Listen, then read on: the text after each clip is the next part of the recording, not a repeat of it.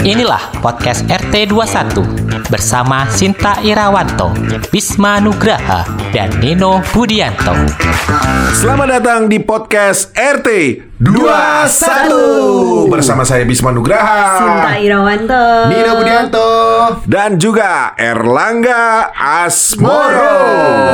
Dan kita masih rekaman di Impact Hub Jakarta. Podcast RT21X Impact Hub. X itu berarti mantan dong. Ya, gimana sih? Bukan. Itu ada E-nya. Kalau X itu kolaborasi. Oh, kolaborasi. Kalau anak zaman sekarang tuh collab. Oh iya ya. Kalau gitu. Anak zaman dulu collab tuh jatuh gitu, sakit, kolaps gitu. Kita masih di Ice Tower lantai 18. Yes, Residensia Ida. Kalau mau bikin event virtual bisa di sini, ya kan, ada ruangannya. Yeah. Terus mau bikin kantor virtual juga bisa nih, ada di sini juga tuh. Karena ukurannya dari yang kecil sampai yang gede ada di sini. Semuanya ada. Mau yang ketutup, mau yang kebuka juga ada di sini. Bener. Terus bisa bikin apa lagi ya?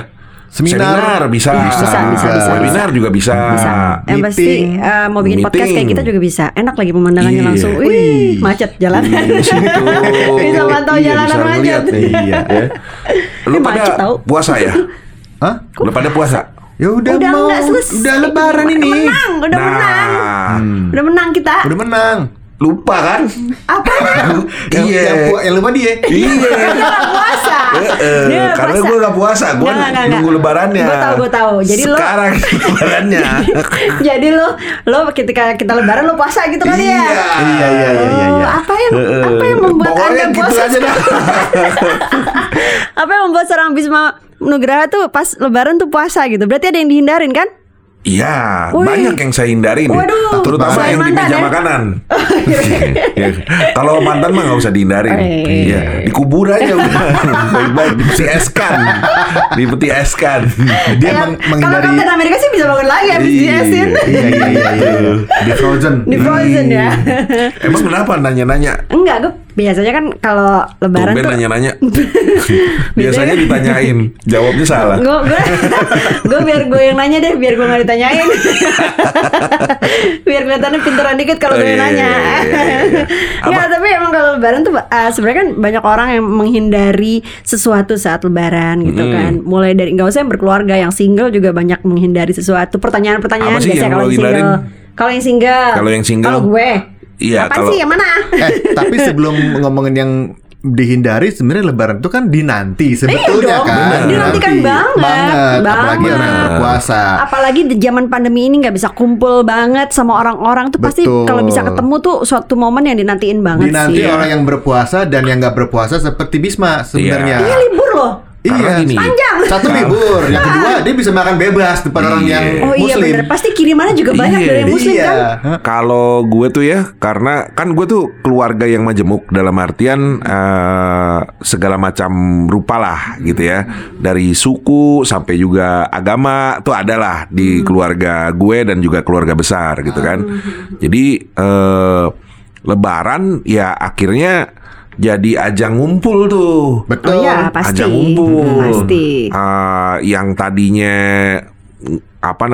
cuma Natal doang jadi lebaran ikutan ngumpul ya. Karena banyak yang libur ya, punya banyak waktu ya. Banyak yang berlebaran di keluarga gue gitu.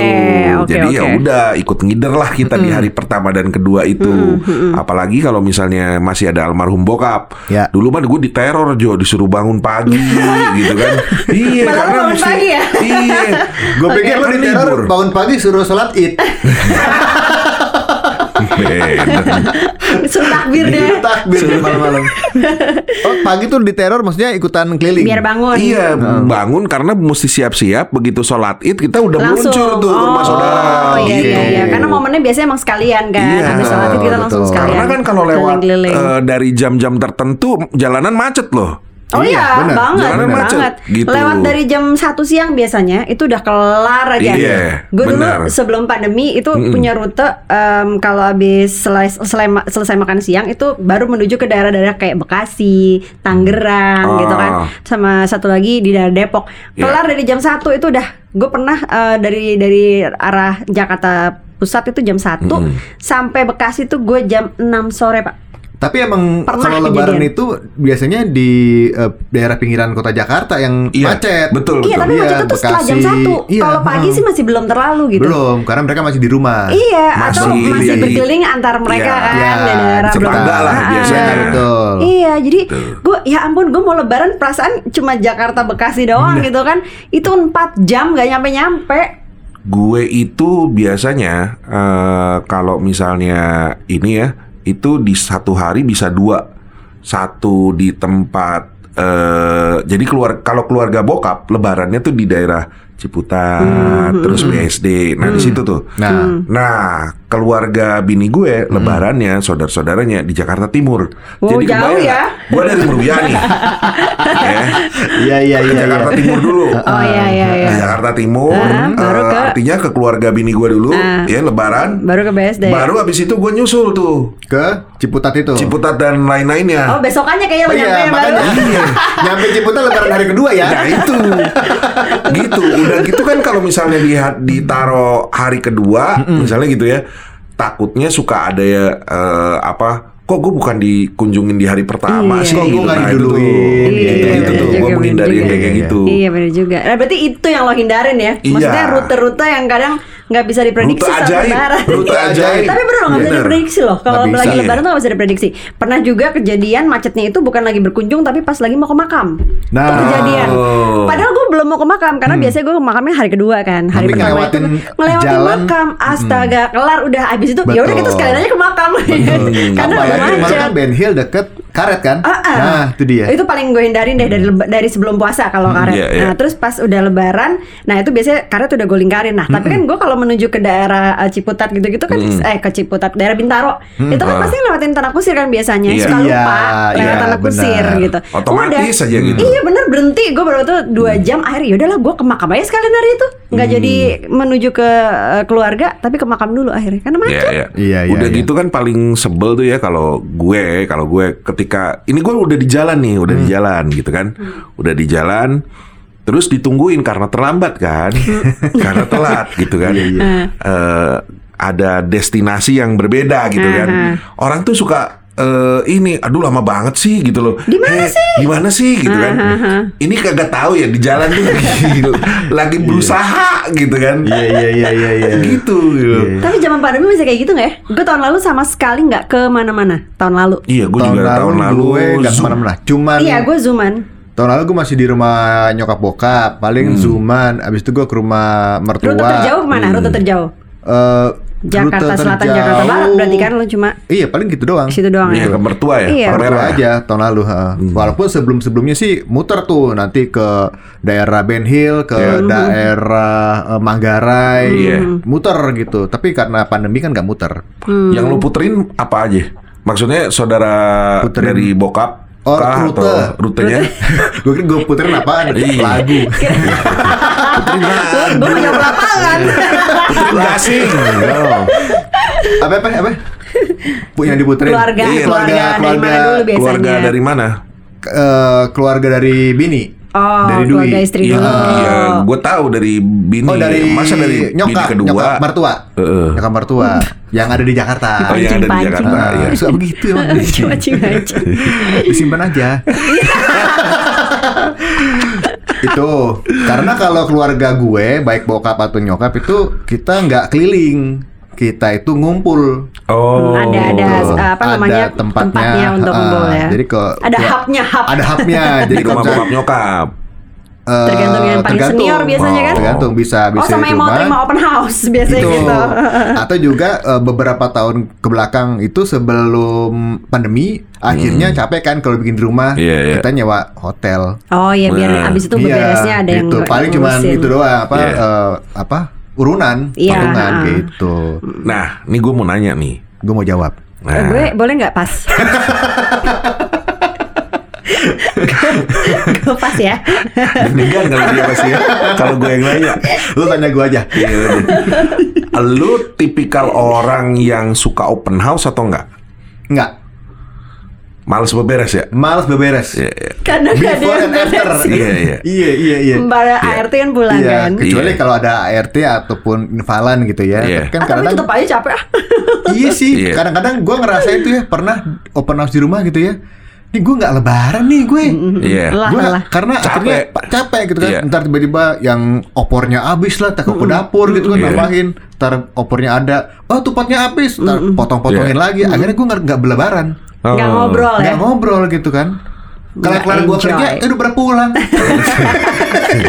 Beberes lagi. Beberes lagi. Gitu. Jadi gue waktu itu emang sempat komplain gitu kan sama nyokap gue gitu kan. Udah nggak usah buka ini deh, open house di rumah deh gitu kan. Kayak keluarga papa aja deh. Kita urunan. Sewa tempat aja gitu kan. Ya udah. Biar sama-sama happy lah, gitu. Ya. Karena gue bilang bikin di rumah kita yang gue gak lebaran gitu asli gitu mending gue keliling deh gitu kan, mendingan zooman berarti akhirnya zooman, terlalu gue zooman berarti lebih capek open house ya daripada keliling. Iya. Kalau lu tanya apa ya gue? Kok gak sama pertanyaannya sih? Beda, kenapa harus beda-bedain sih? Gitu. Kalau lu open house-nya di mana? Bangban atau diri? Beda lah. Nanya Sinta dari awal banget. Apa kabar Sinta? Alhamdulillah baik. Maaf lahir batin ya. Maaf lahir batin loh. Selamat lebaran teman-teman. Nah, kalau lu tipikal yang juga menghindari open house atau gimana? Kalau gue karena gue udah lama banget nggak membuka, maksudnya nggak terlibat dalam open house dalam keluarga. Maksudnya gini, dulu eyang gue tuh yang paling senior jadi open house, tapi like itu udah 20 tahun yang lalu. Setelah itu Blas nggak pernah, karena nyokap bukan anak yang senior lah, bukan yang paling gede gitu. Jadi anaknya juga cuma gue, jadi nggak pernah ada kesempatan untuk open house di rumah nyokap. Nah terus di pihak suami juga masih ada eyangnya kan, jadi open house juga di rumah eyangnya, jadi nggak pernah lah ketimpaan di rumah mertua gue, which is mertua gue juga anak yang paling tua kan, nggak paling tua sih, cuma maksudnya masih yang cukup senior, cukup senior. Jadi ntar mungkin kelak akan ada di rumah mertua gue sih. Jadi gue udah siap-siap nih. Idenya Nino bagus juga untuk open house di tempat sewa tempat gitulah, rental, either di restoran atau di hotel itu boleh banget ya gitu. Tapi kayaknya kalau gue pribadi, gue orangnya seneng ngatur. Gue seneng banget preparing. Kita ngerti. Kalau lu suka ngatur kita ngerti sih. Enggak, karena gini, karena ketika enggak no pengalamannya. Emang pernah gue atur enggak? Hidup anak orang gue atur. Enggak, maksudnya gini, karena kalau misalkan lagi kayak gitu tuh enggak tahu, gue seneng aja perintilan-perintilan gue siapin makanan, tapi memang gue enggak mau bikin. Gue order semuanya makanan, tapi gue yang ngatur. Ntar makannya di sini, ntar di sini, ntar orang tua duduknya di sini, ntar yang buat ngobrol-ngobrol di sini, ntar anak-anak main di sini gitu. Udah sebatas itu doang, tapi begitu udah kelar emang lelahnya ampun-ampunan sih. Setelah setahun kemarin kita gak kayak gitu open house gitu-gitu, kemarin baru kejadian kita buka puasa bareng nih. Baru gue coba lagi atur buka puasa bareng dengan protokol kesehatan dan rempong itu kan ya, pakai apalah itulah rapid dulu, antigen dan lain sebagainya, terus dikasih tempat outdoor gitu kan, dipisahin keluarga ini di sini, keluarga ini di sini gitu kan, abis itu nyampur juga, karena anaknya main kan, asli anaknya main, tapi itu kita benar-benar ngebatesin cuma segitu banget orangnya, jadi kita kontrol dari hitungan keluarga ini datangnya berapa, pokoknya kita cuma maksimal 20 orang, jadi kita ngeliat tempatnya, terus maksimal segitu. Ini di luar, bukan di rumah? Enggak, di rumah yang gitu kan. Terus tapi benar-benar cuma 20 orang nih, cuma boleh 20 orang gitu. Karena tanahnya kan rumah yangnya yang Vero itu sama tantenya itu barengan deket. Nah, jadi lahannya lumayan lah. Tapi ya itu cuma 20 orang. Tapi habis itu asli badannya remuk. Iya, dekat. Jadi keluarganya emang dekat-dekat situ semua.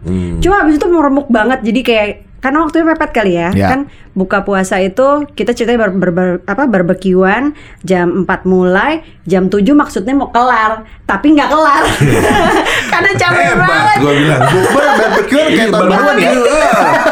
Iya. Nggak, maksudnya mau ringkes, tapi jadi nggak ringkes sih emang gitu. Tapi ya udah habis itu, tapi kita happy banget karena udah lama nggak ketemu kan. Sebelum dan sesudahnya kita meskipun harus prokes, harus rapid dan lain sebagainya, tapi so far kita happy banget meskipun badannya rontok gitu. Gitu sih. Tapi ada satu hal yang menurut gue ini yang gak tergantikan biasanya, ketemu sama orang yang udah lama gak ketemu. Nah Karena dengan adanya COVID, belum tentu loh.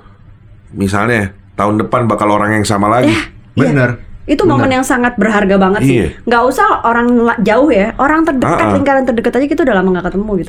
Bukan ketemu yang menyapa ya, tapi ngobrol intens, nanya kabar, nanya situasi, kayak gitu-gitu doang. Udah happy banget. Karena ya kita nggak bisa pungkirin lah probabilitas COVID itu untuk lansia nggak bagus banget lah gitu loh. Banget, bener.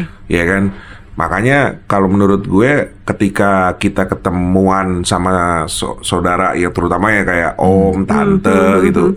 Wah, terus berharga banget pastinya. Gitu. Makanya kan karena masih ada COVID ya akhirnya mau nggak mau kita juga menghindari ketemuan gitu kan, menghindari COVID-nya walaupun banyak sih hal-hal yang lain yang kepengen dihindari juga gitu ya.